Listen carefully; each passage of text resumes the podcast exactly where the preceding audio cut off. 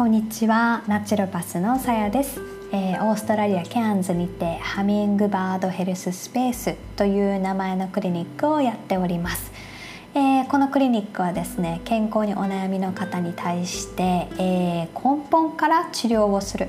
え根本治療を行って改善していただく。そういった、えお手伝いをしております。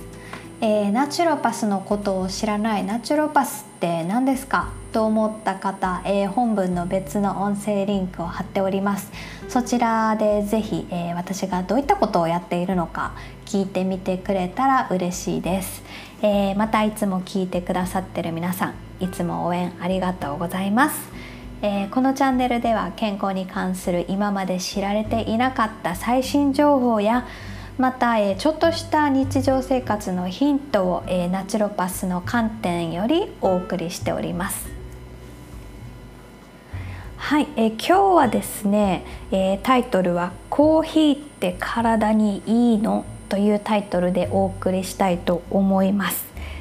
えー、コーヒー紅茶皆さん飲みますか？また1日どれくらい飲んでいますか？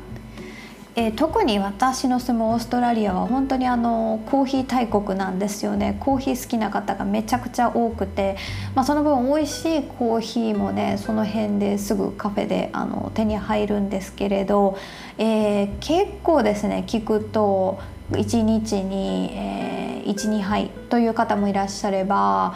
とりあえず常にコーヒーがあるデスクに置いてあるという方も結構いらっしゃって1日に56杯とかいう方も、え、少なくないんですよね。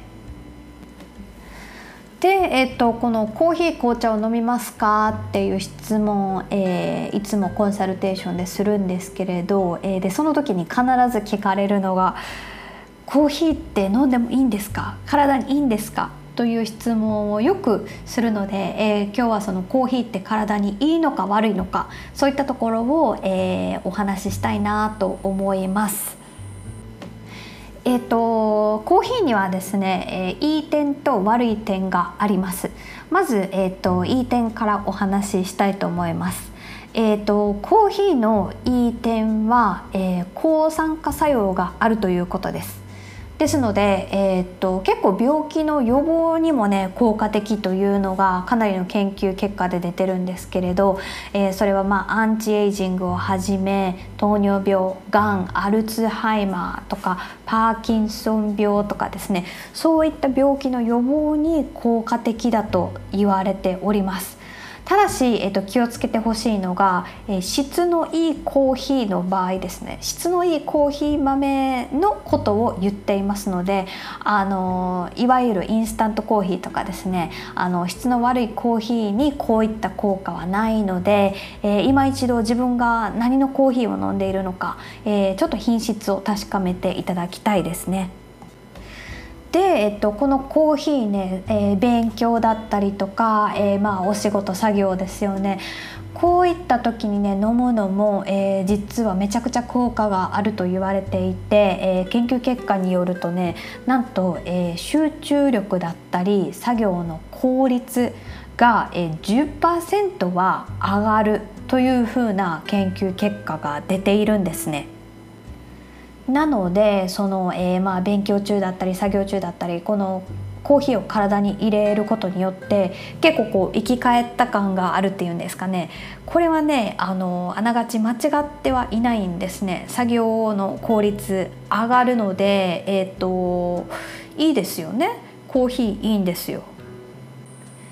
えところがですね何が問題なのか。えー、ここからちょっと、えー、反対の意見ですねコーヒーにどういった問題があるのかも、えー、シェアしたいと思います。えまず1つ目は、えさっき言いましたようにコーヒーの質がどうなんだっていう話なんですけれど、えーとさっき言ったようにいい品質のコーヒー豆は抗酸化作用がありますというふうに言いました。えー、これ逆に言うと、えー、悪い質の豆を使ったコーヒーは抗酸化作用とは逆の作用。体を酸化させてしまうような作用があるんですね。なのですでに酸化してしまっている豆や、えー、インスタントコーヒーなどその質のいわゆる質の悪いコーヒー。これ飲むとね、えー、真逆の、え、作用が起こりますので一つ注意ですね。ですので、えーと、アンチエイジングとかですねいつまでもこう若々しくいたいとか病気を予防したいという方は、えー、コーヒー好きな方ちょっとね品質を確認くださいその次ですえっ、ー、とコーヒーを飲むとえー、その後すぐに結構あの便通が良くなったりとか、えー、トイレに行く機会が多いという方結構いらっしゃるんではないでしょうか。えーとね、これいろいろありましてまず一つ言えることは、えー、カフェインですね。カフェインには、えー、便通を良くする便を柔らかくする作用があります。ですのでそのコーヒー後必ずトイレ行くっていう方、えー、これってねその通常の腸の働きを、えーとちょっと見る時にですねこれは腸がちゃんと動いてるのかそれもカフェインが便を柔らかくすることによって、えー、便通があるのか、えー、ちょっとねこれよく考えていただきたいとこなんですね。ででもトイレに行けるから便通があるからいいんじゃないかと思われがちなんですけれどえ実はこの便をが柔らかくなるこれね、えっと、お腹では炎症が起こってるんですよね炎症が起こるがために、えー、お腹が緩くなってトイレへと導くそういった時を考えたら、えーと、本当にお腹にとっていいのかクエスチョンマークという話になりますよね。で、えーと、この炎症ということなんですけれど他にもそのコーヒーを飲む時ですね皆さん例えば砂糖だったり、え、ミルクだったり入れてますか？えー、これまたね、えー、まず砂糖ですよね。えーと、これまた炎症を起こしてしまう、えー、悪影響を及ぼす一つの、えー、食品になっておりますし他にね免疫を低下させてしまったりとか、えー、砂糖を摂ることによって体内のビタミンだったりミネラルだったりそういったものがね実は同時にあの奪われている可能性があるんですね。そして、えーと、ミルクです、えー、牛乳を飲んでいらっしゃる方、えー、牛乳の中に入っているタンパク質カセインとかガセインと言われるものなんですけれどこれで、ね、日本人の体には体にとってめちゃくちゃ消化しにくいタンパク質なんですよね。それによって、えっと、体が消化しようとするので頑張って頑張って、えー、例えば疲れてしまう。それが慢性疲労の原因だったりする場合もありますし、えっと、それと同時に腸内がねどんどんやっぱり荒れていくんですよね。消化できないのでどんどんどんどんそこに溜まってってしまう、えー、そういったものが、えー、っと例えば将来関節炎になったりですとかねねえーと、炎症がどんどん広がっていく原因となっている可能性があります。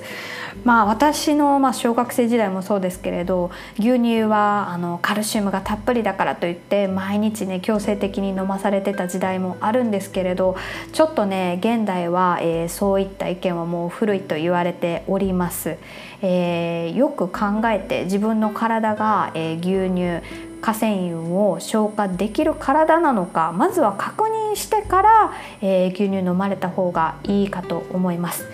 で、えっと、さっきの免疫の話なんですけれどやはり腸内が荒れると、えー、免疫もね下がるんですっていうのが免疫細胞の約80%はなんと腸内にあるんですね。なので、えーと、免疫をキープしたければ腸内環境もしっかりと整えておかないといけないということになります。というわけでですね、えー、今日の本題のコーヒーって体にいいのっていうことに対する答えなんですけれど、えー、状況によるということですね。また次の、えー、音声でこのカフェインについてお話はしたいと思っているんですが、えー、全てバランスだと思ってています私は、えー、1日に何杯飲んでいるのかどういった品質のコーヒーを飲んでいるのかまたコーヒーには何を入れているのかこの辺りが、えー、キーになってくるのではないでしょうか。というわけでですね、えー、今日もお聴きいただきありがとうございました。えー、コーヒー好きの方ぜひね次のあのー音声も聞いていただきたいですね。カフェインについてお話ししたいと思います、えー、質問とかお問い合わせどしどしあのぜひくださいね。ウェブサイトやあとインスタグラムなんかもやってますのであの毎日の生活の参考にしてもらえたら嬉しいです。それでは、えー、今日も素敵な一日をお過ごしください。ハミングバードヘルススペースナチュロパスのさやでした。